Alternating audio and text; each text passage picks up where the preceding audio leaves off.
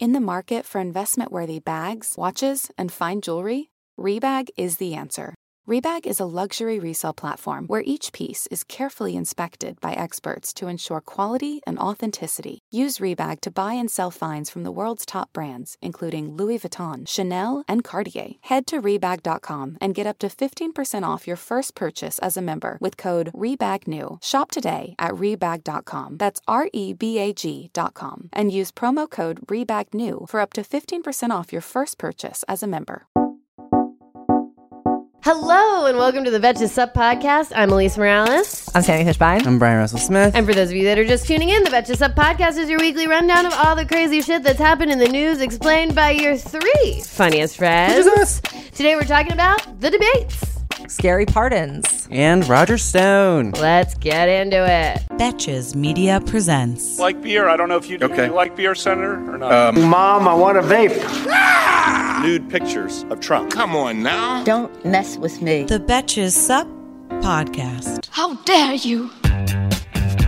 Wild night. Wow, what a debate night that was. That's so fun. I feel like they must have been soaking up the Vegas energy because Yes. you definitely like they're like on this sacred land of Las Vegas and they Mm-hmm. and they therefore become like these like rabid dogs Yes. yelling at each other. I saw I saw a But it tweet. was great. I saw one t- uh, tweet from a reporter, uh, like I think her name is Asma Khalid from Mm-hmm. NPR. She was like, it was really bizarre leaving the debate stage and then you're walking through a casino and people are just like drinking and smoking and playing slots, and I was like, that was the right energy. Yeah, though. totally. Hundred percent I for what think we they saw like picked night. up some of it on their way in. Yeah. And they were like, oh, they're like, oh, I'm going for a, it's like a fight night in Vegas. yeah, totally. It, it really, it really, truly was. I, Yeah. I honestly, I feel bad for the people who were like, you know what? I've watched 17 debates You mean already. Yeah. Yeah. Well, But also, but the ones who were like, I'm just gonna skip this one. Uh-huh. I don't need the Vegas debate. It's I'm like, sure. I'm sure they opened up whatever social media they had and was like, "What the fuck Son is of a happening?" bitch. No, this was not the one to skip because honestly, like friends of mine who have not literally paid attention to one thing so far, we're all like ready to watch. They're like, mm-hmm. they're like, we got to see what Bloomberg does. We Yeah. got to see Bloomberg. What's he gonna do? This was the debate everyone actually tuned in for. Yeah. Yeah, and it's also what I mean, we had the one in New Hampshire, but it's the the first one where like we've got two primaries down. Super Tuesday is just around the corner. Like, I do feel like more people are starting to pay attention that aren't like political junkies at this point because Yeah. they're Yeah. like, oh, my state is going to vote soon. I should probably figure out which one of these people Yeah. I'm going to vote for. I do have to say, I have. I am not going to be here on the day of the New York primary because I'm on my honeymoon, and I had to get an absentee ballot. Mm-hmm. And it's not like a joke of a process. Like I would call the board of elections, and like you have to request an absentee ballot. You have to print it, mail it in. Mm-hmm. Like it's a process. It's a I whole need thing. a stamp. Like mm-hmm. the fact that this is how people are voting i'm like baffled at the like the number of hoops and it's not Yeah. that many hoops but it's if you if you're not clear on how, what you're doing you might just be like fuck it I Yeah. wonder if it's harder to get one for the primary than for No, it's the exact like same. it's the exact same process. You have to send in something you, Mm-hmm. like by mail or drop it off in person, and then get the, the ballot in the mail. I know. I voted absentee in 2008 because I was in college, and I can't remember what I had to do. I remember I just I just like I was requested Obama. one for when I was in New Jersey, and they sent it to Yeah. me, and then I just sent it It- back. you requested it in person. no, online. Yeah, I wish you, you could just request. I didn't. I couldn't just request it online for some reason. I know. I just And even if you could, the fact that it wasn't immediately clear to me how to do that, yeah. It is should be very easy. Yeah. a problem. It should be all easy. It's Yeah. very hard to vote. well, once we get in this America. shadow app off the ground, everybody's going to be able to get through. right? Like voting in America, voting in getting the your actual vote to go Mm-hmm. is not just like this automatic thing, which I think we take for granted. Hey, American Fever Dream listeners, I'm here to tell you that there is no reason to panic the next time you're searching for the perfect gift. Because now you can use gift mode on Etsy. Gift mode on Etsy is here to take the stress out of gifting so you can find the perfect item for anyone for any occasion. And it's easy. You just tap or click gift mode in your Etsy app or Etsy.com and then answer a few questions about who you're shopping for and what they like. And gift mode instantly gives you a curated gift idea list based on hundreds of personas. Now it is simple to find gifts made by independent sellers for all the people in your life. So whether you need a Mother's Day gift for the quilter or a birthday present for the vintage hunter, there is something for everyone on Etsy. Some of my favorite things to do are go to Etsy gift mode and then search absurd things like what kind of gifts do you have with Walter Cronkite on them? What kind of gifts do you have for Dachshund owners? There's jewelry, ceramic, toys, board games, all kinds of fun stuff. A gifting moment is always right around the corner, whether it's a birthday, an anniversary, a holiday, or even just a day to say thank you. Gift mode on Etsy has you covered. Need to find the perfect gift? Don't panic. Try gift mode on Etsy now. Okay, so we're gonna start with the election section Yes. for tonight. Yeah, Yeah, it's we getting could- us all through.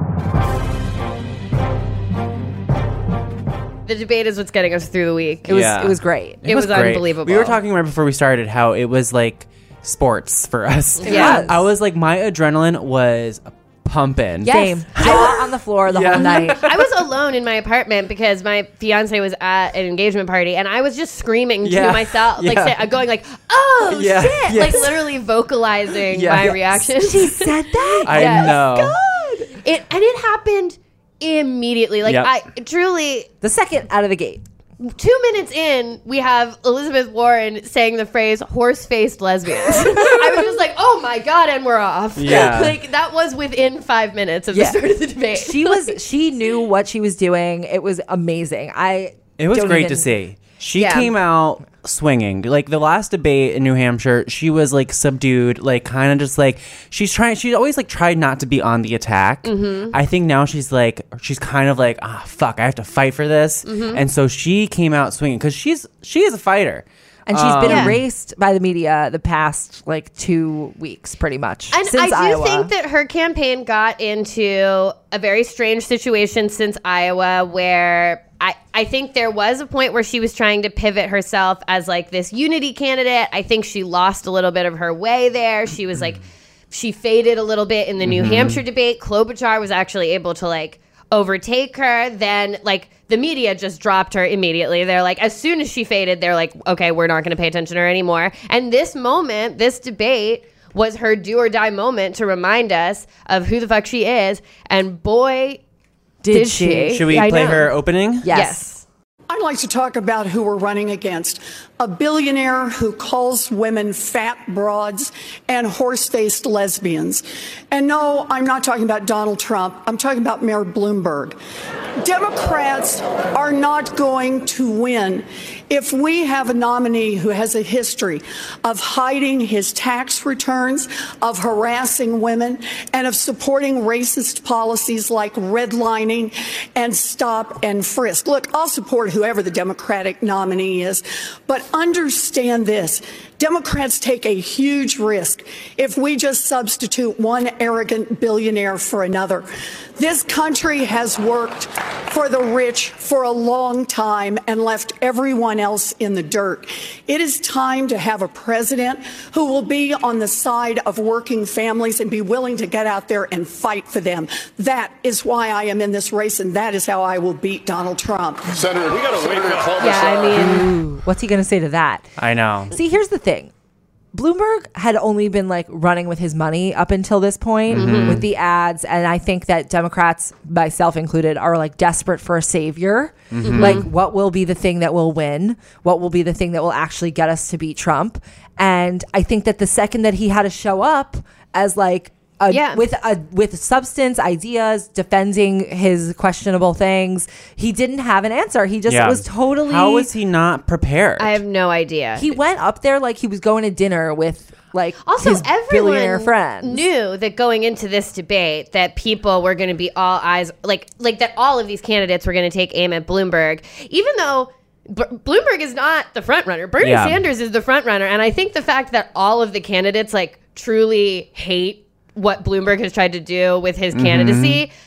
honestly, gave Bernie a a more a pass. pass for his because I think I think he would have faced a lot harder criticism going into what is a potential win in Nevada, a potential large number of wins on Super Tuesday, having won these other states like Even South Carolina. you- even South Carolina he could win at this point. So it's like I think in a different situation we would have seen all Yeah. everyone trained on Bernie, but I think that and rightfully so. Mm-hmm. All of these candidates are fucking pissed that Mike Bloomberg thinks that he can just subvert the entire system of elections because he's rich and has money. And I think all of them have gone through this grueling primary process where they've had to be vetted time and time again in front of the American people. Every single one of them has had really tough questions asked of them. They've had hard moments that they've had to face. Like they've had their own controversies. And I think all of them basically made Bloomberg go through that process in a two hour span of Yeah. time in Yeah. front of everyone. And it was painful. I just don't understand how he didn't have like better answers for any of these things. Like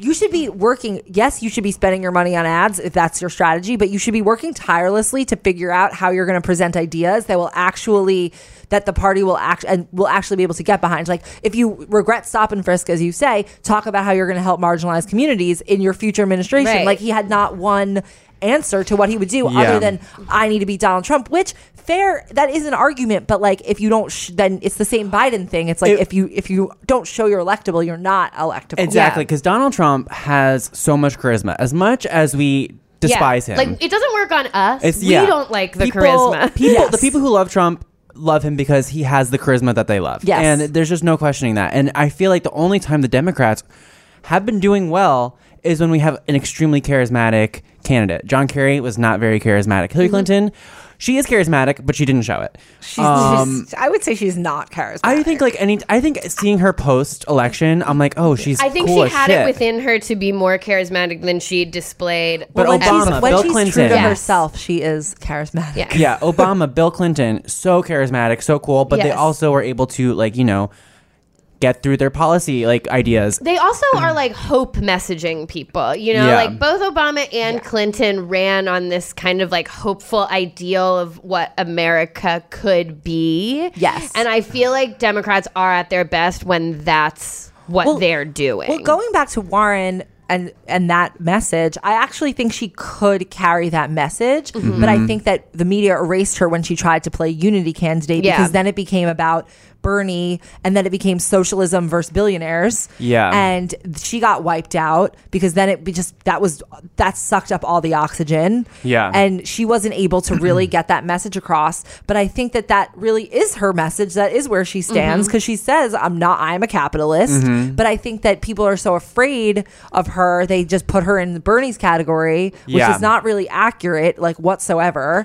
And for that reason, she's unable to actually get this unity message out because Yeah. Wall Street's so scared of her. Well, I think she really, and I think she really wanted to highlight this idea of his electability really is at issue because you know, I she she went on like the spin afterwards, and she spoke about how you know, women carry Democrats across the finish line in almost mm-hmm. every single scenario, and. I think she was saying women are fucking sick of misogynistic assholes being Yeah. president.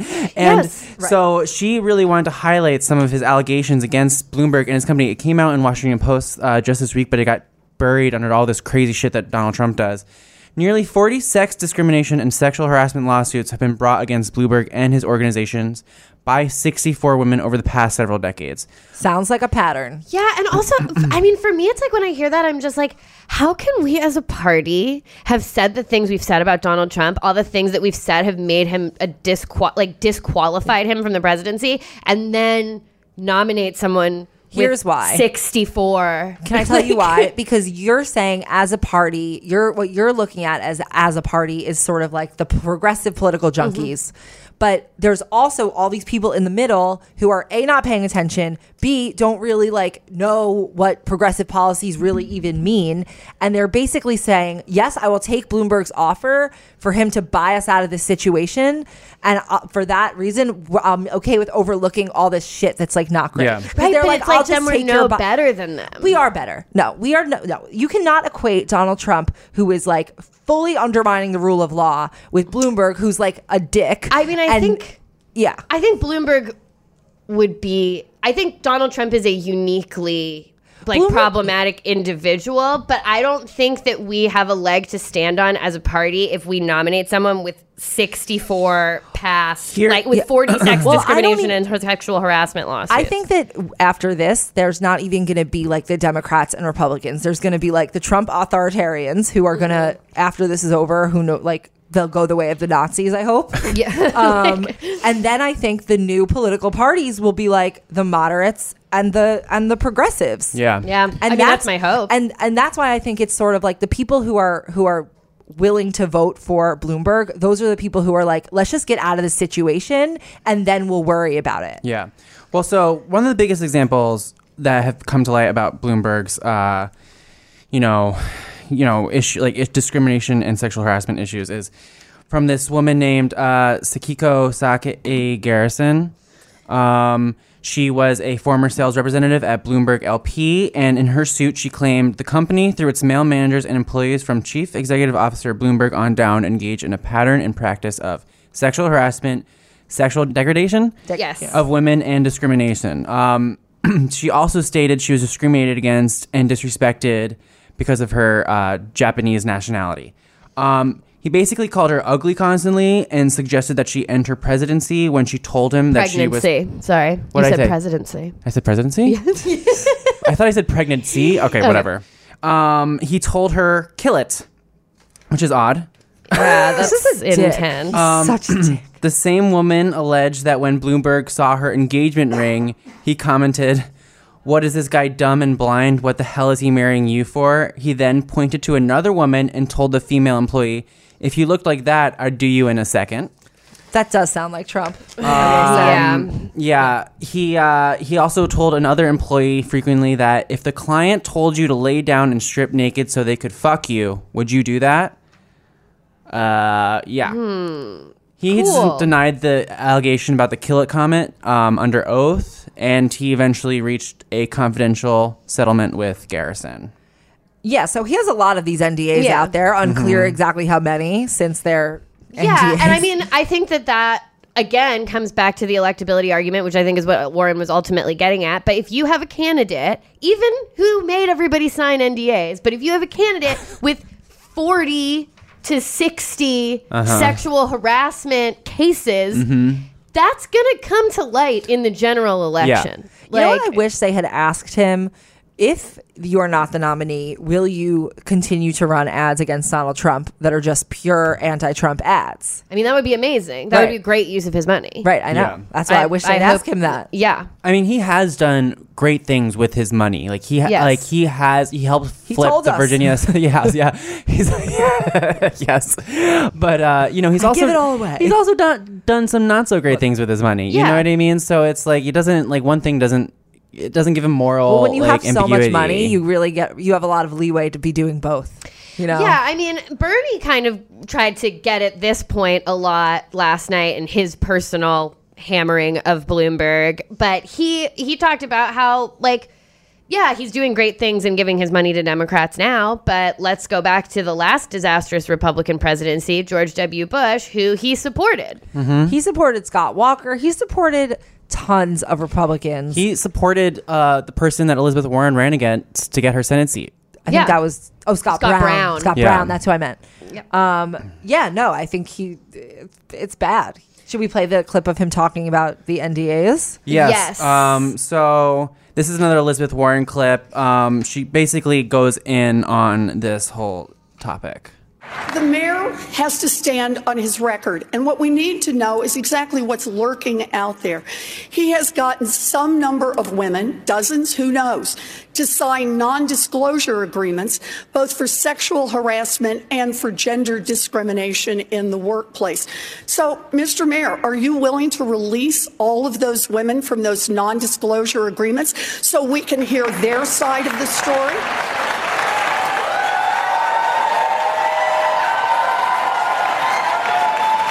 We have a very few non-disclosure agreements. How many is Let me that? finish. How many is that? None of them accuse me of doing anything other than maybe they didn't like the joke I told.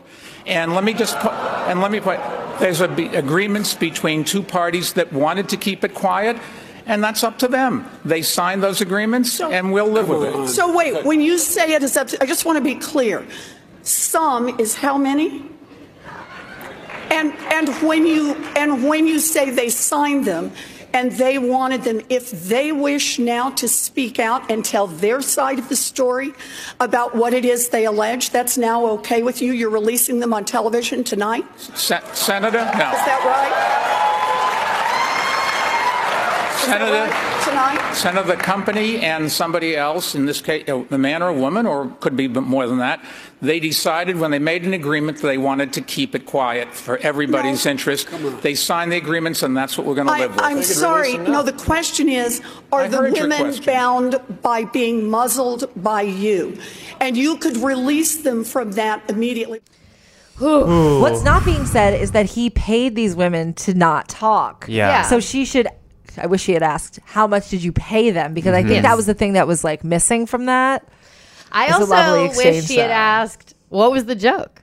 Yo. Right. Tell, us, tell us the joke then. I know. Let's see. Let's see if we think it's very funny. Yeah. I don't understand how he couldn't have prepared a response. Is there to not this. one woman on his staff to be like? I mean, not This that a is woman. what you should I say. mean, not when you- that you need. yes. Not that a woman should have to be the person, but you know, it, inevitably it would have been. Yeah. Like, don't say that thing about. Maybe they didn't like my joke. That is. That was when he said that. I was like, I cannot believe that came What- out of your mouth. Here's what he, what he, I think, what should have like. I think what he was trying to get at there was that this is not a sexual assault charge; it's a sexual harassment Yes. charge.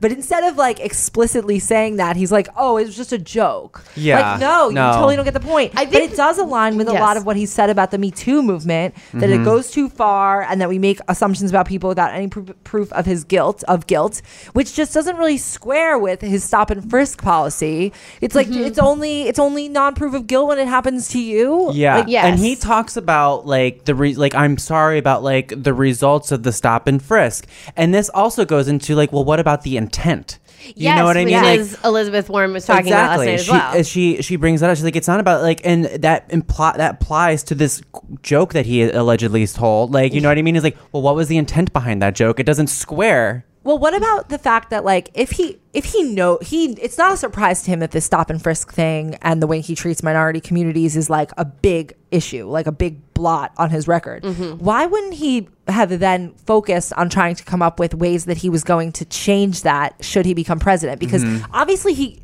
defending the past is like a not a good strategy Yeah. for him, honestly. The best thing he could do is be like, well, in my in my administration, I know that I have done many things. This is what my administration would do to right these wrongs. Mm-hmm. And like, why wouldn't he have said something like that? Like, no, he, has seemed no genuinely answers. annoyed when Yeah. he when he brought it up. He was like, Yeah. "I've already apologized for He- it," and it's like, okay, you sound, you like, did, did you not practice at all? Right, well, it's also exactly. and it's clear that he doesn't. practice, prepare something Yeah. to say. it, it's it just makes me think of also reminds me of Donald Trump is that it seems that he's probably also surrounded by yes men and doesn't listen to other people. Yes. because anytime people were s- s- coming at him, he wasn't able to take it. Yeah. He like was like Yeah. so defensive on the defensive. Also on a completely unrelated note, um, with someone with that much money, why does his teeth look like that? If I know veneers. Have him look at Joe Biden. if a look woman, at the man's teeth. If one, if Elizabeth Warren or Amy Klobuchar had walked out with teeth that looked like that, they would be eliminated immediately.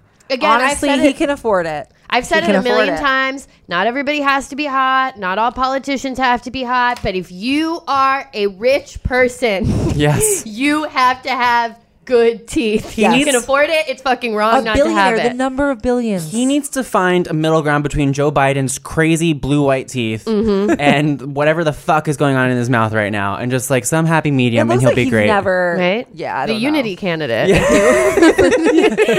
you know what I do want to do? I, I do also want to say because that Liz Warren clip of him about the NDAs is also obviously the most viral Uh-huh. clip of the night. Oh, I thought the first one was more, but maybe I'm wrong. I've Both seen of- the I've, I've seen, seen both both. Yeah. a lot, but um, I do want to shout out Joe Biden in the middle, just going, "Come on, man!"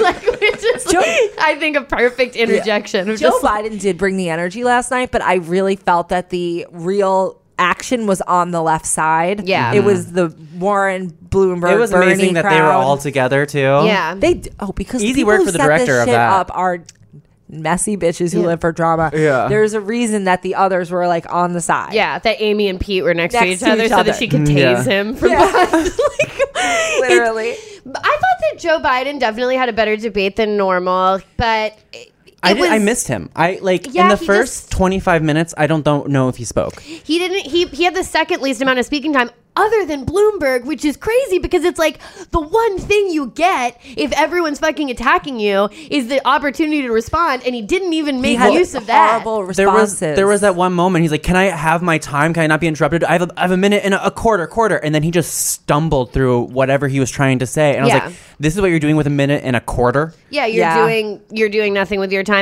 I thought that Joe Biden came out like like his personable side and his like fun Uncle Joe side was on display last night, which was fun. There was Yeah. also a very funny moment where Joe Biden was trying to talk about the NDAs and referenced Pete, and he was like, "Well, Pete had NDAs, but he did this," and and then Pete like Pete was like, "I just want to clarify that they were not related to sexual harassment." and they had like a kind of a cute moment together where he was like, "No, no, they're not. You're right. You're right. Biden feels like he's transitioned out of like that Uncle Joe pers- pers- personable Mm-hmm. thing. He still has that, but now it's becoming like, oh, Grandpa. Yes, like it's, that is it's true. no longer like Great Uncle Joe. Yeah. yeah. It now it's a little bit too grandpa. Like Mm-hmm. grand just ignore what grandpa says. eh, Rather than before, I think he used to have more control over it. Yeah. It's Yeah. just it's not good. There's a- but but yeah. just to just to plug um our episode from yesterday, um Molly Jong-Fast came on and Amanda interviewed her to talk about Biden Mm-hmm. and his place in the race. So guys, listen to that episode. Yeah, that's super interesting. It was great. And before, Um, before we go to the other parts of the debate, I yes. did want to quickly finish like with the Bloomberg Warren exchange because he said at my company, lots and lots of women have big responsibilities, and then Big responsibilities. Big responsibilities. Ooh, you and me, we got a big big responsibilities. Ah. um, and then she said, "I hope you heard what his defense was. I've been nice to some women. That just doesn't cut it." And she she just That's got great. so many punches in. Yes. Um, it was great. It was it was beautiful to watch. and I I do hope we're watching the permanent resurgence of Liz because right after this, I'm going home and making calls for her. yeah. I I did feel like um what what that moment about the NDAs displayed and why it like it made me feel really emotional watching it and like I you know I did donate to her campaign in the middle of it. She had the best hour of fundraising she's had in Mm-hmm. She she She had had the, the best night. She of had everyone. the best hour of fundraising than any candidate has ever had this whole election cycle. it's I'm happy to be a part of it. So Yeah, me too. I mean, I just I felt I felt so proud, and I thought about it, and I was like, oh, this is a moment that we only get if we have women on the debate stage. Mm-hmm. This is like, no matter how good of a candidate, how good a candidate is, like I, you know, I haven't decided between Liz and Bernie personally. I like Bernie, but. I feel like if we have a debate stage that only has men on it, even someone who I feel like is a champion for women and has like championed women's policies or whatever, we don't get this moment about Yeah. the NDAs without having an Elizabeth Warren on the stage, without having like an actual woman who has dealt with that stuff to hone in on it and talk about it in the way that she did. Well, I think that question is about like how far is our society willing to leap electorally? Mm-hmm. Like are like is it ready to go all that way? And I'm not saying whether it should or shouldn't. Obviously, I think it should. But I'm saying like what will actually result? Like we can tr- either try to go that far mm-hmm. or we can not try to and you can vote for like a moderate like a Pete or an Amy or a Biden mm-hmm. even. And I think that this has just been a negotiation of like how far will we go? Yeah. And how how important is that to most of these voters? Yes, and, it's- what are we going to try for? Like, are we Yeah, going to make a play try for this for. stuff, or are like like how? What is the strategy? And I think there is, you know, obviously I'm a progressive person, but I understand that there is a legitimate debate going into what is the most important election of our lifetimes, and mm-hmm. I understand, like like the fact that this moderates versus progressives thing has played out. I understand that because yes, there is a risk to like pushing for these progressive policies, but also there seems to be a lot of energy and enthusiasm coalescing around the progressive movement and you shouldn't ignore like do you want to lose that energy and enthusiasm when we need it to fight Donald Trump? It's it's Well, an I- up in the air question. I wonder how many people would actually embrace be how many more moderate people who are currently like saying we should go for a moderate, how many more of those people would embrace progressivism if they weren't so afraid of Donald Trump winning? Mm-hmm. Like Yeah. I think a lot I personally believe that there are a lot of moderates out of fear. I like I'm not one of them in the mm-hmm. sense that like Elizabeth Warren I've said is the one I'm supporting, but I would vote for a moderate out of fear. Yeah. Like I think about that all the time. I'm like, oh, like, what? Maybe we should just like forget, scrap all this, and Yeah. just go with someone safe. I look at polls that are like Bernie Sanders, like like two out of three people wouldn't vote for a socialist and get freaked out about Yeah. that. You know, even even though that's not how I personally feel, I'm like I I get scared about that question. I look at polls where Elizabeth Warren is trailing in certain key states, and I get fucking scared.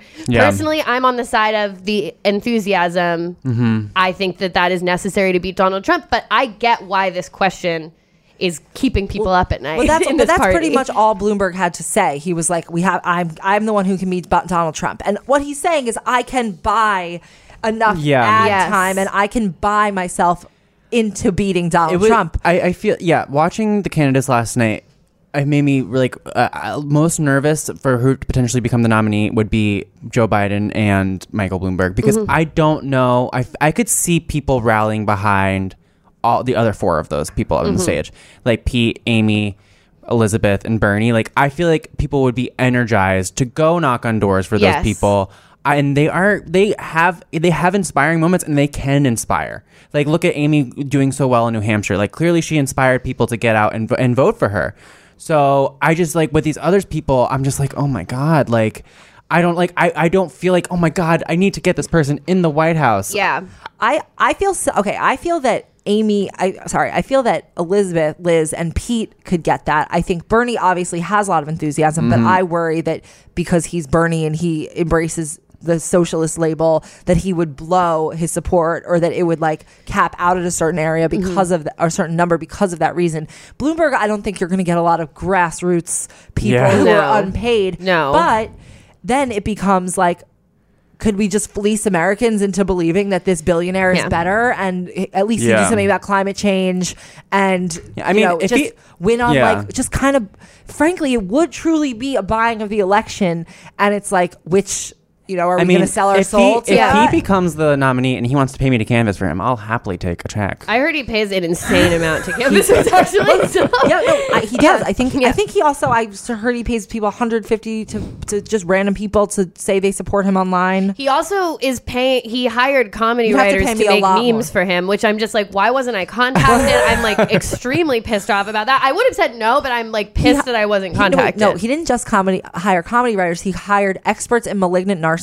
like psychologists, Mm-hmm. and then partnered them with comedy writers to figure out how to yeah like. i feel like most so- comedians are malignant narcissists. just so that they can tweet like Not delete your malignant, just account. regular. yeah just regular like, narcissists like ultimately it's really funny because like you hear all of that they're like oh he did this and then you look at the bloomberg account and it's literally just him retweeting trump and being like impeached president says what and Yeah. like and Well, i'm like the reason is- for that. Well, I, no, but there's all like there's also the ads. I think the ads Uh-huh. Are like really good, and I just hope that he keeps running them, even if he's not the nominee. Yeah. Yeah. I will say that I thought that because b- Uh, again, Bernie Sanders went into last night as the front runner. He's ahead in the polls in Nevada. He's he's neck and neck with Biden in the polls in South Carolina. Super Tuesday, he's got he might win like he has a good chance of winning California.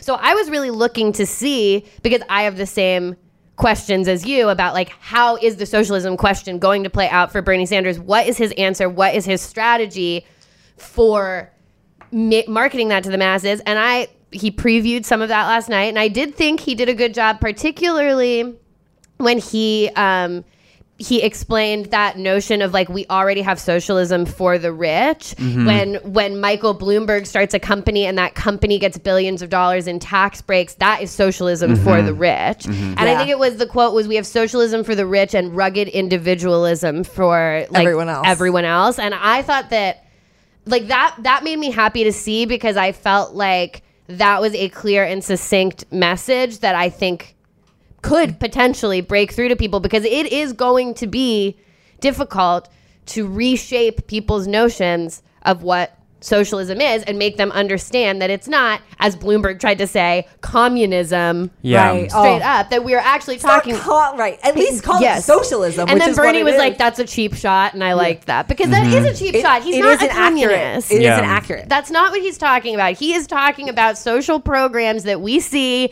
in many countries on this earth that also actually still have billionaires in them. So Yeah. like it's Yeah. fine. It's Yeah. going to be fine. And when Bloomberg was like we have the socialist candidate on this stage has three houses and a million dollars. I'm like, that's because the socialism that he is promoting is actually different than mm-hmm. like he is promoting a system where he can have three houses and a, bi- and a million dollars and everyone gets health care. It's actually great. He's No, also the ideal. It's, it sounds amazing. it's really nice. You can still be a millionaire But- under his system. But I do think there was one part where he said something like that 20% of companies should be mandatory that they're owned by the workers. And then Bloomberg was like, well, that's the fastest way to get Trump reelected.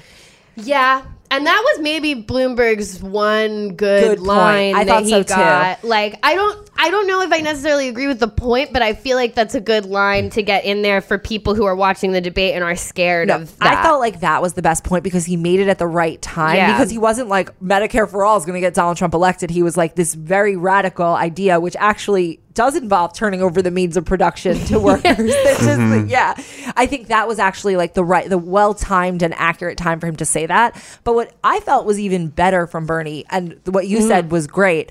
But what I really connected to was when he was like, this level of inequality is gross and it's immoral and Yeah. it's not okay. The fact that there are 500,000 people sleeping on the streets while you have more money than 125 million Americans is insane. Yeah, and grotesque. like and and you just be and like you could still have even if you had 1 billion Yeah. or several hundred million the, the amount that of the disparity and the fact that you can't get to the point that he's at without yes he is self-made but that doesn't mean that after he started to make himself that he didn't exploit people after that Yes. Mhm. so it's sort of like he he has to I, I think that was the most powerful point that Bernie made, Yeah. which is not just like oh billion like the difference between a billionaire and just a very successful b- person. Yeah. Mm-hmm. basically. yes. Mm-hmm. Everyone thinks they're going to be a billionaire. Like you're not. Yeah. Like, I you're know. fucking not. Do you know how hard it is to have one million dollars? Like Yeah. it's like it's so hard. Like, there's so many people, like Republicans in my family, who sometimes I want to be like, "You're never getting a billion dollars. Yeah. It's never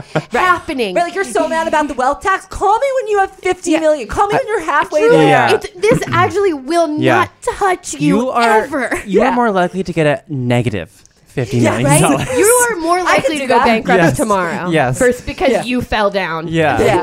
than to like Yeah. ever have a billion dollars. Ever, ever, ever. Today's episode of American Fever Dream is brought to you by Nuuly. Have you ever felt that fast fashion ick, but can't always afford the super high end stuff? I have a solution for you. It's Nuuly. Nuuly has everything you need to bring your closet up to speed for the season without breaking the bank. Free your closet of impulse purchases and skip the buyer's remorse by renting instead. Nuuly is a subscription rental service, and for just $98 a month, you get your choice of any six styles. They also have inclusive sizing up to 5X, as well as petite and maternity. You get fast, free shipping and returns, and professional cleaning and newly state of the art laundering facility. No laundry for you to worry about. This is the best. You just put it back in your box, send it out, and before you know it, you've got your next one. And you always have the option to buy what you love for sometimes up to 75% off. I bought the Rachel Antonoff pasta puffer from them. I was obsessed with it, like everybody who tries it is, and it was completely sold out everywhere else. So I felt like I really, really had an in there. So thank you, Nuuly. Nuuly is an amazing value at $98 a month for any six styles. And right now you can get $20 off your first month of Nuuly when you sign up with the code FEVERDREAM20. Just go to N-U-U-L-Y.com. That's Nuuly with two U's and enter the code FEVERDREAM20 and sign up to get $20 off your first month. That's N-U-U-L-Y dot com, Nuuly with two U's with code FEVERDREAM20. Nuuly subscription clothing rental, change your clothes.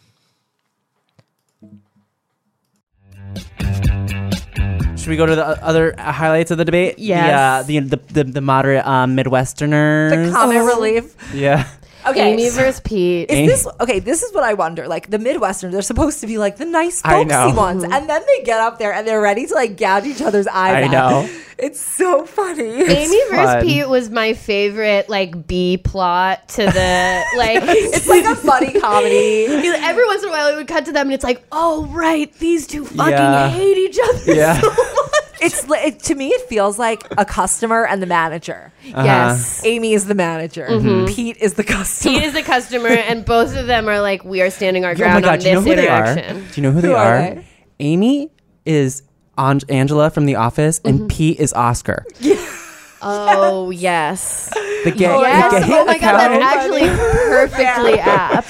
That is so funny. Yeah. They work in the they they work they work in the same area. They they're from the same parts of the town, you know, but they hate each other. And one's gay and one's They're so funny. They should. Uh, remember when people were like they should run on the same ticket? Like that could never work. Never. Also, how are we supposed to say that ticket? Pete Buttigieg and Amy Klobuchar. Klobuchar. It's It just too doesn't- much. It's too much. I can't do that. You can't fit it. That doesn't fit on a bumper sticker. Is what I'm gonna No, say. They gotta no. make the font smaller. yeah. Put it in like Russian at that point. Yeah.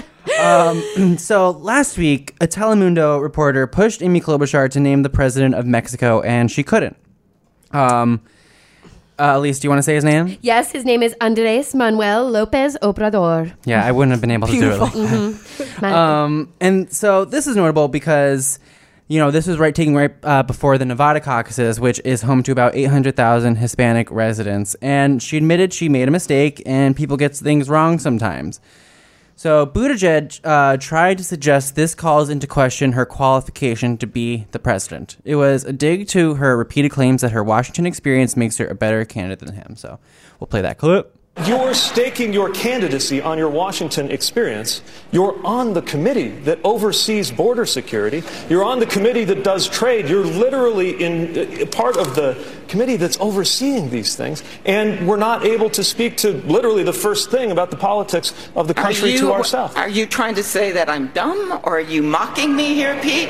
I'm I saying that you shouldn't said trivialize I that made an error. People sometimes forget names. I am the one that has number one has the experience based on passing over 100 Thank bills. It- If I could respond, this was a pretty big allegation. He's basically saying that I don't have the experience to be president of the United States. I have passed over 100 bills as the lead Democrat since being in the U.S. Senate. I am the one, not you, that has won statewide in congressional district after congressional district. And I will say, when you tried in Indiana, Pete, to w- run, what happened to you? You lost by over 20 points to someone who later lost to my friend Joe Donnelly. So don't tell me about experience. What you Same thing as judgment. We're going to talk about uh, votes in the Senate in Washington. Let's, talk, about it. about it. Can- Uh, let's talk I'm about a major policy. may I- Next may I- Next question is- next question Yeah. Hello, hello, hello. And then clearly went awry. Yeah, that was. I feel like sh- her reaction was kind of over the top. Is that me? Because she, she's like, he's like calling into question. He called into question like her voting records Mhm. on like you know she voted to confirm uh you know the person who basically organized uh, the children in cages Yes. and like her voting record. And she's like, "Are you calling me dumb?" And I'm like, "He's not calling you dumb. He's like presenting you with some facts." Well, I think it's sort of like that relationship is so beyond disrepair. Like, Yeah. like I think that if I were Amy Klobuchar and I look at Pete Buttigieg, I'm like, fuck this guy. Yes. Like, Yeah. I worked so hard to get elected statewide as a senator. I've done all these things. I'm like always trying to walk the line as a woman. Yes. Can't be mad. I definitely And then you see this like child Yes. next to you who's like.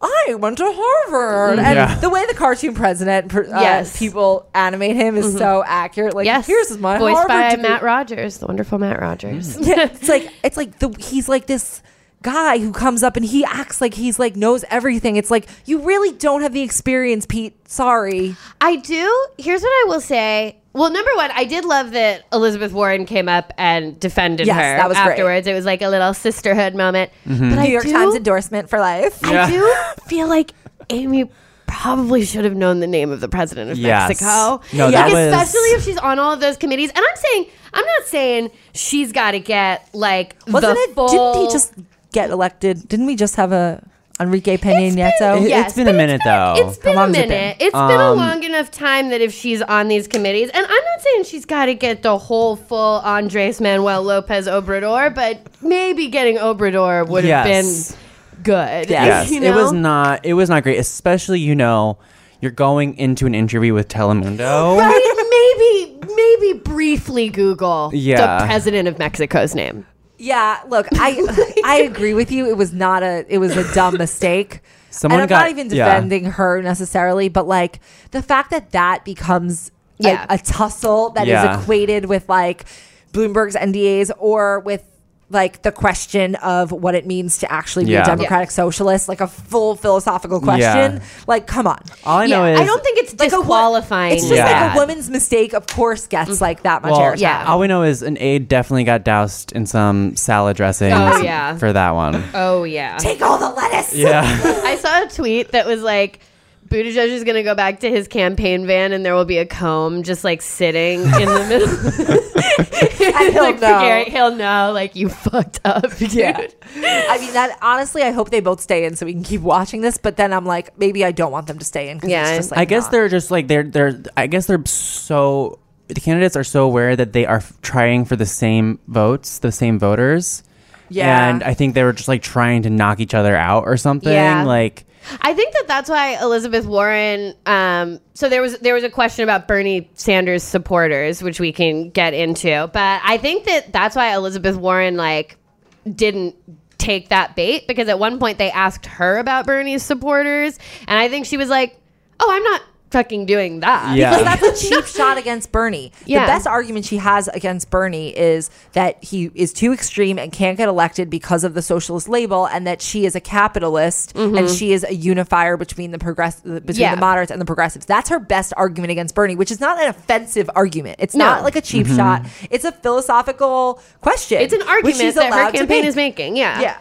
but it's. I'm but glad I- she didn't go for him for that. Yeah, because what is She what that gotten going attacked. to what is that to well first of all the, the online response was actually been crazy but also like what is that going to do for her she doesn't do she doesn't get anything by alienating mm-hmm. people away mm-hmm. like by alienating Yeah. Bernie Sanders people or alienating people who like Bernie Sanders in general and support him online like she doesn't gain anything Right. It's from and it's that. not an argument against Sanders being president who would be like it's not a it's not really a worthwhile argument like about whether Sanders would be Yes. a good nominee or not. So which is all she should be talking about. this all came up um, because there's there's been this thing going on where between Bernie Sanders and the Culinary Workers Union of Nevada, which actually declined to endorse any candidate going before the before the caucus that's coming up.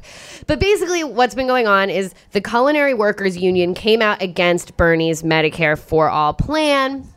And then after this, some of the women who are in charge of the union faced some pretty intensely vicious attacks on Threats. Twitter and threats and just some really like Doxing. a bastion of misogyny and bad behavior on Twitter from accounts that were Bernie Sanders supporters. So Bernie was asked about this. This is a hugely important union and also uh, Sanders bases a lot of his campaign on being the number one candidate of unions. So that's you know Yeah. kind of goes like it's it's bad that he doesn't have one of the number one unions. Um, so Bernie was asked about this on the debate stage, asked about the behavior of his supporters, and he denounced them pretty strongly, or denounced this behavior pretty strongly. He said that these anyone acting that way is not part of our movement. He also said 99.9% of my supporters are decent human beings, are working people, are people who believe in justice, compassion, and love. And if there are a few people who make ugly remarks who attack trade union leaders, I disown those people. I thought that that was good. He also kind of got into the weeds of suggesting that some of these people are bots, which mm-hmm. May or may not be true, but I don't know that it necessarily looks good to cry bot Yeah. from the debate stage. And I also Especially because there were actual people Yeah. that were so it's like, oh, you're gonna blame the bots, but we know these are real people. Yeah. So Yeah. what about them? Exactly. And it's like, look, I don't think that the Bernie bro question is necessarily one that needed to be elevated to the debate stage mm-hmm. level.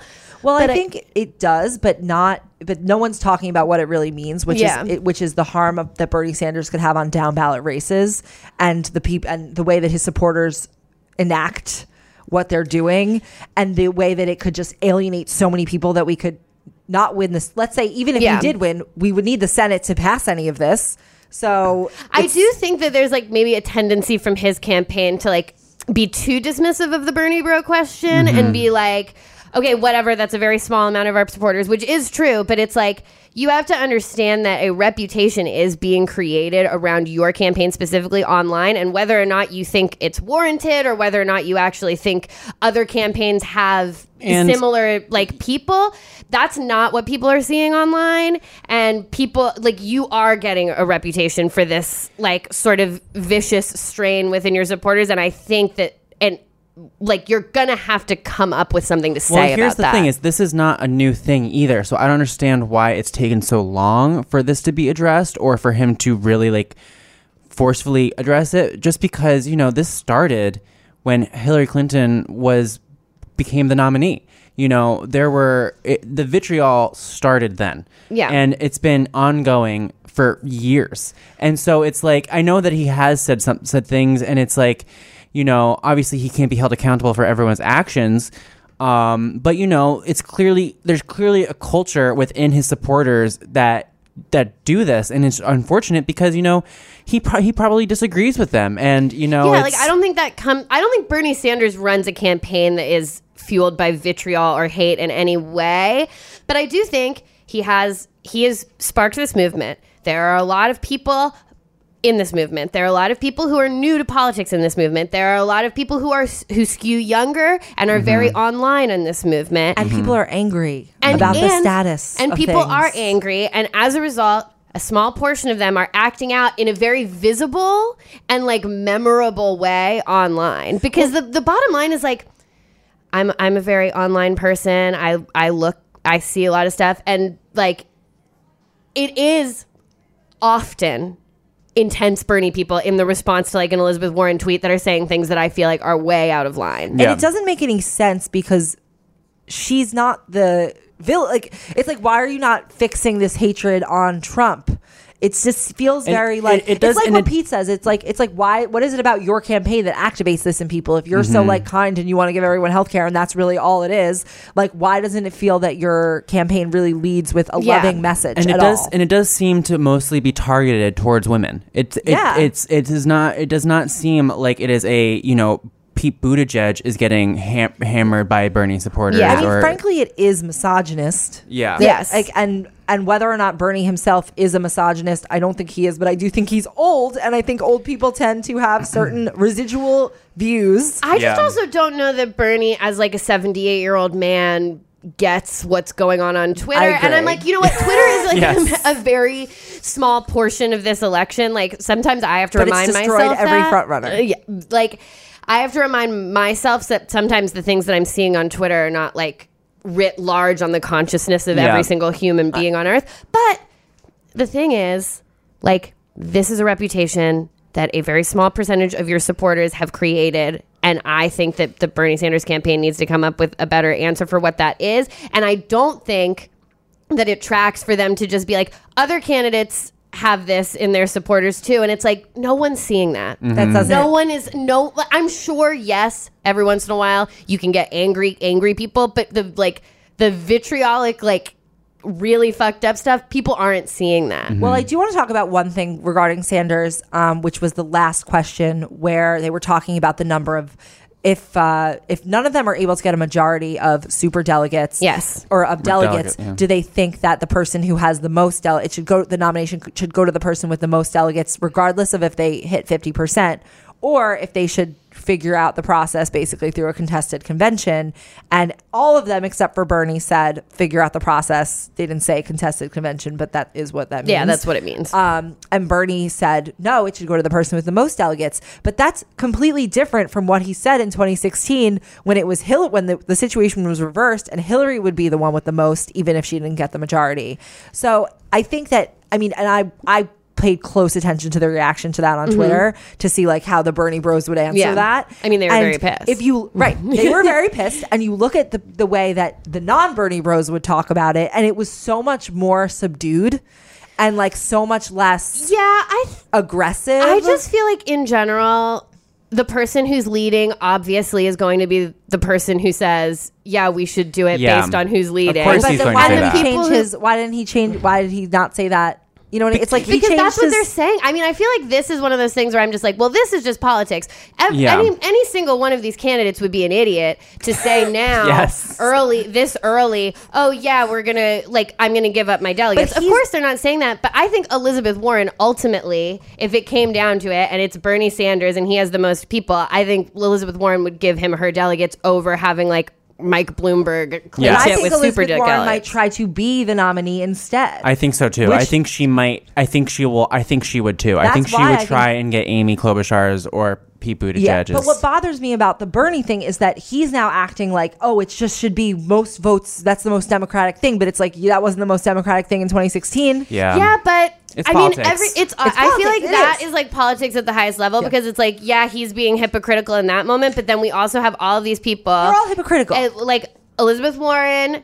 Pete Buttigieg, all these people are running on abolishing the electoral college and then being like, but actually, because like Pete, Pete Buttigieg literally has ads on Facebook right now that say Pete Buttigieg abolished the electoral college on them. So it's like that. I to might me, reconsider his campaign. was just was literally just like pure political like Mm-hmm. no one's gonna no no one who is behind at this point is gonna Yeah. like take a contested convention off of the table that said if bernie sanders wins the popular vote and then somebody else gets the nomination through super delegates i think we're in for a big fucking problem Yeah. I, I think know. that I think that that's where at 1968 convention territory, that- like shit is crazy. But I think that's if that why I was watching so carefully to see the Bernie bro reaction to that question specifically, because that's really what it comes down to.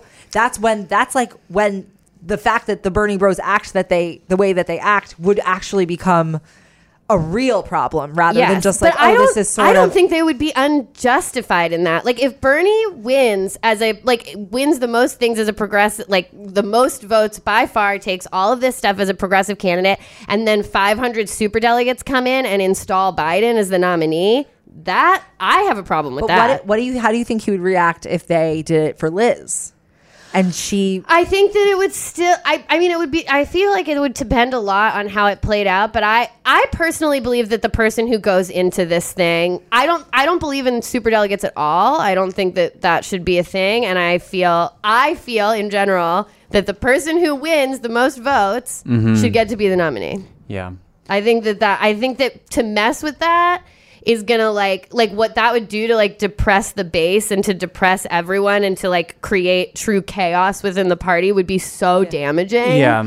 I don't think it's worth whatever we gain by running someone who's not a socialist. I really don't. I. I, I don't know. I I think it's going to be really messy. Like I think this whole year is going to be really messy if we think that there's going to be a nominee. Like I actually do think there. I think if Bernie does not win a majority and but he does have the most, I think that we will not have a nominee until the convention. Yeah. I Oh, just definitely. yeah. Oh, definitely. Mm-hmm. Oh, I don't think we're going to have a nominee until the convention at all. But I think if we go to the convention and he's the clear winner of all these states, and then su- by using super delegates, it becomes maybe a more moderate or like establishment sanctioned candidate, then I think we're having real problems Yeah. with like the base, the volunteer, but like all of that stuff, I think is going to be a big problem. Yeah. It's nuts. I so I think we can all agree on who we think won. Yes. The debate. Um, Elizabeth Warren. Elizabeth Warren Like won. she slayed Yeah. it, and I Yeah. like I don't think we're biased on that opinion. Yeah, Um, that's every. For once, yeah. no. yeah. Um, and I think Bernie Sanders did well. I do, 'cause- uh, Yeah. but he he didn't escape completely unscathed. Yeah. Whereas Elizabeth Warren was able to like you know punch a lot and didn't really get anything at her. Yeah. Um, That's because she was erased for three weeks before, so Yeah. they didn't need to. That's what hap- That's the problem is that every single time, like, why do we keep attacking our top person? Like, Yeah. why is it that every single time someone came out in front, they got destroyed by by like liberal Twitter, or they got destroyed by the media Bernie's because doing they okay. get picked apart? Yeah. he yeah he is doing okay, but I personally worry about I- his ceiling. Something personally that has been bothering me about this these candidates um, is looking at the three older men, Mike Mm-hmm. Bloomberg, Bernie Sanders, and Joe Biden. They're all fucking like seventy eight years old. They are old. We want a president who's going to be two terms, and they're going to be 86.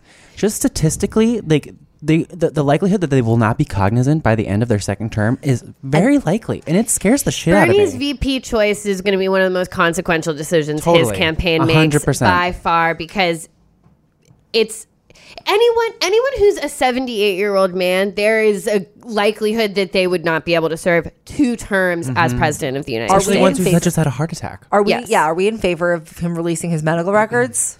I mean, I don't. I guess my thing is, I feel I kind of agree with the idea that he has already released like three letters from doctors, and I don't know what. But that's what Trump did. Yeah, but like, what other records do you like? what do The- the people physical mean? re- they I think like they they mean mean like, like the his physical blood pressure, results. his like. I guess. Yeah, that is what they mean. They Yeah. mean like the actual statistics. I of think his, it would it would it would help him if if he's healthy. if he's Which healthy. he's It does feel like the long form birth certificate. Not that it's the same as birth it is certificate. not. It's not the same as birtherism, but what I'm saying is like I guess if like it's helpful to people to really release that, like No, just I think be, it wouldn't like, be helpful. Otherwise, he would have released it. If he were, if he were like a seventy-eight-year-old man with a completely clean bill of health, he would have released it. I don't I think don't so. I think he's not doing it because he wants to stop being asked about it, and so he's like, Yeah. if I keep releasing things, they're just going to keep, keep asking me to release gonna more things. They're- they're gonna he keep releases asking him. the thing that he's expected to release that like Obama released. I think that they Maybe would stop asking him, but they might be like, "Oh, this is bad." yeah. yeah. I don't know. I don't know. no one I also feel with like a it's heart like, attack. are you? If he's the only one who's releasing a full They should medical all do it. yeah, Yeah. like I, if Bernie Sanders does it, I feel like everyone should have Oh, to do it. I think they should all have to do it. I'm starting at that But point. I don't think it makes sense for Bernie to for like as a can uh, for uh, for his campaign. I don't think it makes sense for him to be like, I'm going to release this detailed medical record that says all this stuff that people are going to pick apart. But the other 78 year old candidates who are Oh. on this stage aren't releasing that information. So only I'm going to be the only candidate who's having my health scrutinized on that level. I am. To, I am to scru- here for scrutinizing every Yes. single one of them.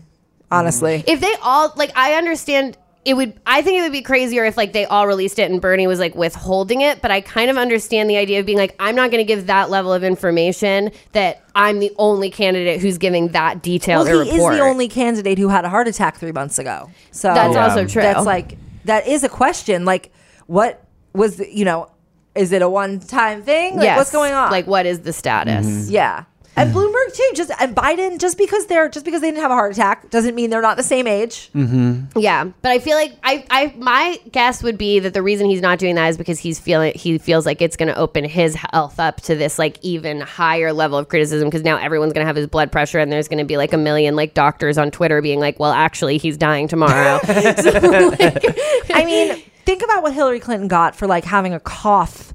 Yeah. And I just think that he is not being really held to the same standard as Oh, totally we've held not. other people to. And we want Trump to release mm. everything about him. We criticized him for releasing a letter. His letter was like written by a kindergartner. Yeah, his letter was so I mean, but We still don't know why he was rushed to the hospital inexplicably So like a few months I, ago. I feel like I I am equally entitled to know about every single one of them. And, Yes. like, and what is the health of our the biggest leader in the country? I would definitely agree that all of them should release it, but I understand Bernie Sanders not being not being like I'm gonna be the only one who releases this Mhm. amount of information, even though he is the only one that has had a heart attack. Yeah. I like understand where Yeah, that decision just is so coming we're from. On the same page, I do have high cholesterol.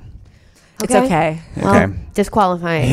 I have chronic incurable dry eye, so Do I have to think of something? yeah, yeah, Sami, what what are you, what's your disease? What are you hiding, I have Sami? generalized anxiety disorder. Thank you. severe. I don't know if it's severe. I'm just editorializing that Yeah. it's severe because it feels severe to me. Should we go through this other stuff quickly? Yes. Yeah, because there is actually other news and Yeah. other stuff that has happened. So Donald Trump uh, gave a rule bunch of law done. Just yeah, rule of law is done. Um, Donald Trump gave a bunch of pardons and commutations out this week. Um, to some very fine figures. yeah, to some Shall we run very through them? amazing people. Mhm. Uh, former Illinois Governor Rod Blagojevich, who was once on Celebrity Apprentice Mhm. uh, and was convicted for trying to sell Barack Obama's Senate seat. Crazy hair. Crazy hair. Um, Rod now says that he is a Democrat, but that he calls himself a Trumpocrat and that he will vote for Trump. So that's great. That is the term that they're going to use in the history books. Um, financier Mike Milken, who's known as the Junk Bond King and was the inspiration for Gordon Gekko's character in Wall Street. So, National hero. yeah, so glad we got him out. Former NYPD Commissioner Bernard Kerik, who pled guilty to tax fraud and other charges. Um, he stole from 9 11 first responders to bankroll his mistress. He's personally friends with Rudy Giuliani. So that's where that came cool. from. Former San Francisco 49ers owner Edward DeBartolo Jr., who was convic- convicted of gambling fraud. He felt bad they lost the Super Bowl. Um, yeah. Uh, Judith Negron was a convicted health was convicted of healthcare fraud for orchestrating a two hundred million dollar Medicare fraud scheme, and then he did also pardon two women, Tynice Nicole Hall and Crystal Munoz. I think one of those was a pardon and one of those was a commutation.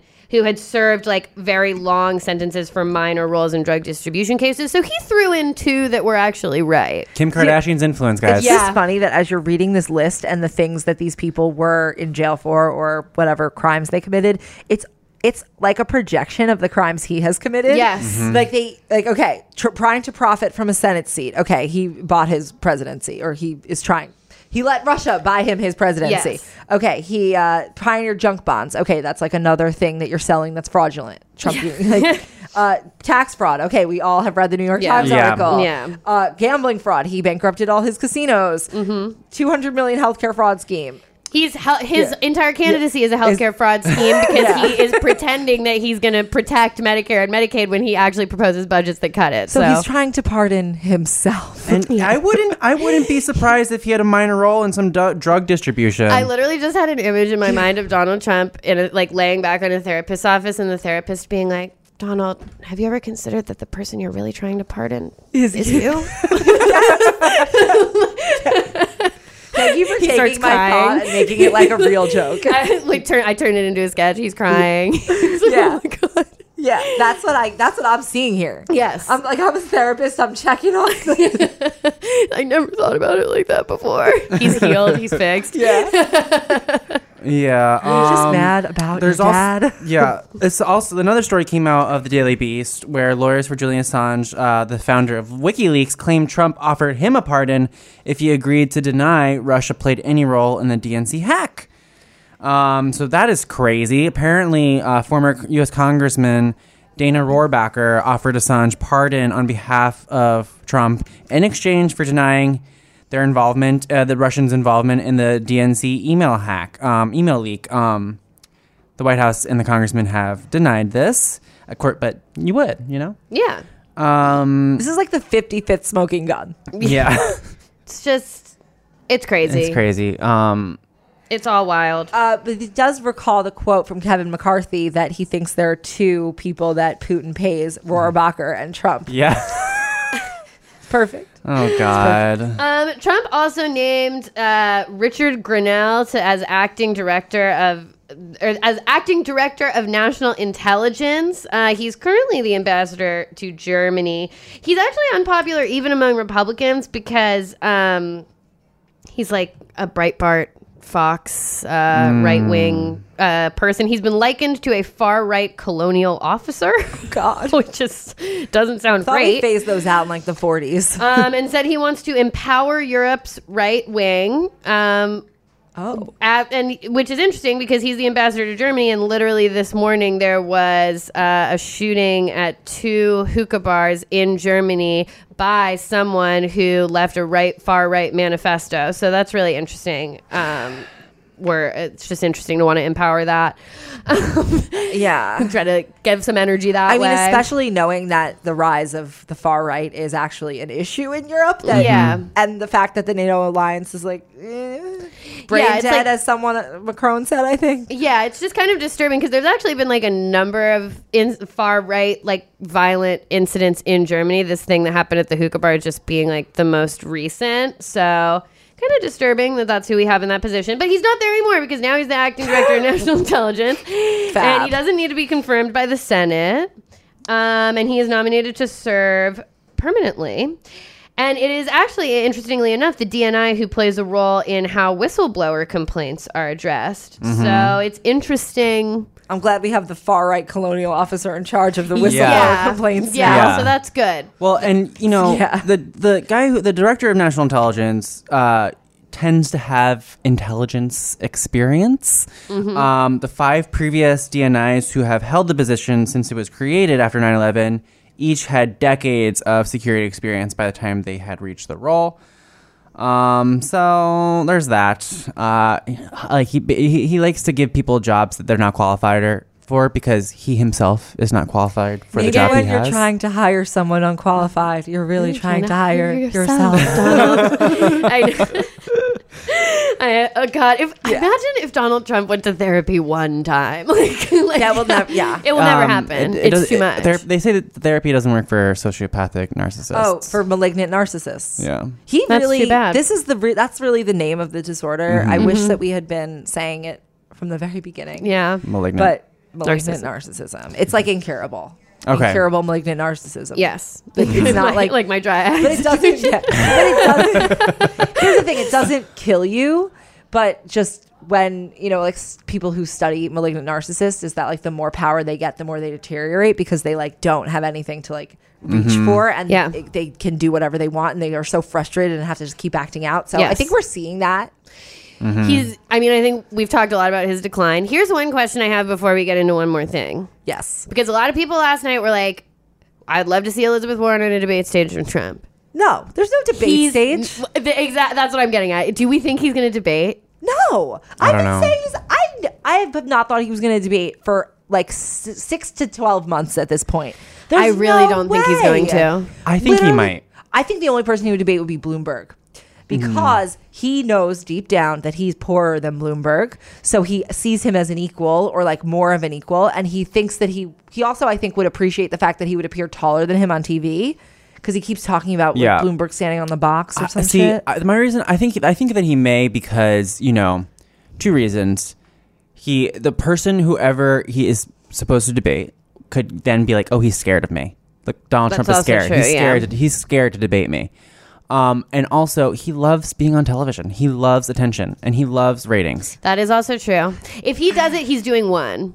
Yes, If he and does then, it, and he's then, it's, doing and then it's gonna botch, and then he's gonna be like, "Fuck it, I already did it." Yeah, Well- and he's and then he'll be like, and that one was corrupt, and they gave him the questions, Yeah. or whatever. I also he's like, think- I don't even remember. I did so much Adderall beforehand. I can't. Even, I have no concept of what even happened. I also think it depends on the status of his like mental Yeah. Like I don't think we have a really clear picture of what his actual like mental state is really like because they trot him out for like 2 minutes at a time and he says some things and mm-hmm. it's unclear. But I actually there's a lot that, you know, dementia can really work its way in 6 months. And I don't know like it depends. Where he'll be. They might his Ivanka might be like, "Dad, not a good idea." Yeah. Like yeah, I mean, my my thought be like, about why he wouldn't debate is that I'm the the people now. around him are like, he can't, he cannot do it. but I could see him being like, "I don't need to debate. I'm your dictator." I think I, I I I feel like his play I feel like his playbook would be to be like all of the all of them are corrupt. We can't trust the debate. It's the playbook that he's going to unveil if he loses the election, which is mm-hmm. to be like, actually, no. I'm glad that will he leave conversation has finally become mainstream. That that's the thing that we we talk about. What keeps me up at night? That's the thing that Okay, keeps me up at night. We've been talking about this for two years. Like now we're fi- the media is finally catching up with it. Of like, oh, by the way, he also might not yeah, willingly go. Yeah, right. That's another thing that I'm like this. I I feel like for certain he's gonna. If he loses, I just I don't. The man that we have come to know is not gonna be like, oh, I lost. Okay, bye. I'm hopefully other powers that be will step in at that point and be like, you have to admit that you lost. That's my hope is what's gonna happen. But if I mean. No don't know, one's we'll no one's see. stopped him from doing anything so far. So Yeah, We'll yeah, exactly, exactly. Which brings us to one more thing. um, so, longtime Trump ally and associate Roger Stone was sentenced to three years and four months in prison today by Judge Amy Berman Jackson, who he formerly targeted on Instagram with uh, crosshairs. yes, So, I remember that. she's you know not happy. Um he was the reason he was being sentenced for is that last year he was convicted on seven charges of obstruction lying to congress and witness tampering. The reason that this sentencing was particularly controversial was because last week the justice department overruled the prosecutor's sentencing recommendation. They had recommended seven to nine years for these seven felonies. Um, and the justice department ruled by bill barr overruled that sentencing guideline and said that it was too um, it was too strict. Even though seven to t- seven to nine years is within the normal um, recommendations, it's just a little bit on the high end. Um, and this is after Trump had tweeted about it. yes, as this- well. Yes, this came after Trump had tweeted to the to the DOJ to lower the sentence Bill Barr did it, and then the four prosecutors all resigned because they were like, Fuck "We that. can't be part of this." Yeah. Um, Now, like 2,000 prosecutors have signed a letter saying that Bill Barr should resign. Yeah, there, Mm-hmm. there was apparently an emergency meeting of like former and current federal judges where they're trying to figure out what to do about the rule of law. I think they met like yesterday and they're still going to let us know what they think. Oh my god, I'm like imagining them like um like Voldemort with the the dark mark. Like one of them touches like a gavel that's tattooed on their arm, and then it burns on all of them. And they're like, "There's a meeting of all the judges." yes, yes. Um, so yeah, that is the situation there. Stone is is Trump one of Trump's like OGs. Like Yes. let's just that's the only word. He's an OG. Yes. If you haven't seen Get Me Roger Stone on Netflix, watch Yeah. that documentary. And The you'll amount of shit he's had his fucking gross ass fingers in. Oh, him and Barr are both Yeah. like They're- all over scandals galore from Yeah. the past like four decades. Yes. Mhm, it's maybe wild. longer. Roger Stone has a full back tattoo of Richard Nixon. Mm-hmm. So He loves dick. Mm-hmm. he Sorry. doesn't. Why would you pick the president that like resigned in disgrace as your tattoo? I think he worked for Nixon. He Didn't did. Yeah. That's where you got to start. And And, he- he's obsessed with the fact that he was involved in Watergate. And he he- like sees it as a point of pride. He was also like obsessed with Nixon before the whole Watergate scandal happens. It's really He's like Ro- he's Roy Cohn's little protege. It's crazy. Yeah, You know, It's I was crazy. going to leave this off. The judge said that Mr. Stone is an insecure person who craves and recklessly pursues attention. Sure. That sounds right. Yeah. With what you guys just said. Yeah. All right. Is that it? I think that's it. Yes, listen to our Molly Jong Fast episode. It's the Mhm. one right before this in your feed. Sign up for the newsletter. Yep. Alise, Alise, we have we have you here. To Yep. per- yeah. Guys, sign up for the newsletter. I write it every day. I slave over it. I actually think it's pretty funny. We It just is. got we just revamped our look of the newsletter to make it more screenshotable, Yeah. fun stuff. If you Easy screen fonts. if you Mhm. screenshot it and tag us, a lot of times we'll repost. I'll definitely repost. So sign up for the newsletter, guys. Betches.co Yeah. slash sup sign up. Did y'all realize that there's another debate on Tuesday? It's insane. That's too soon. Okay. That's We too much. have no, no one's recovered. yeah, I, I'm not ready. Um, That's less okay. than a week. That's Okay. crazy. Well, uh, until the end of democracy, I'm Alise Morales. I'm Sami Fishbein. I'm Bryan Russell Smith. And this is the Betches Sup podcast. The Betches Sup podcast is produced by Amanda Duberman. Our podcast managers are Mike Coscarelli and Sean Kilby. Social media by Amanda Duberman. Artwork by Brittany Levine. The Sup is created by Sami Fishbein. Be sure to follow us at Betches underscore Sup on Instagram, Twitter, and TikTok, and send your emails to sup at Betches.com.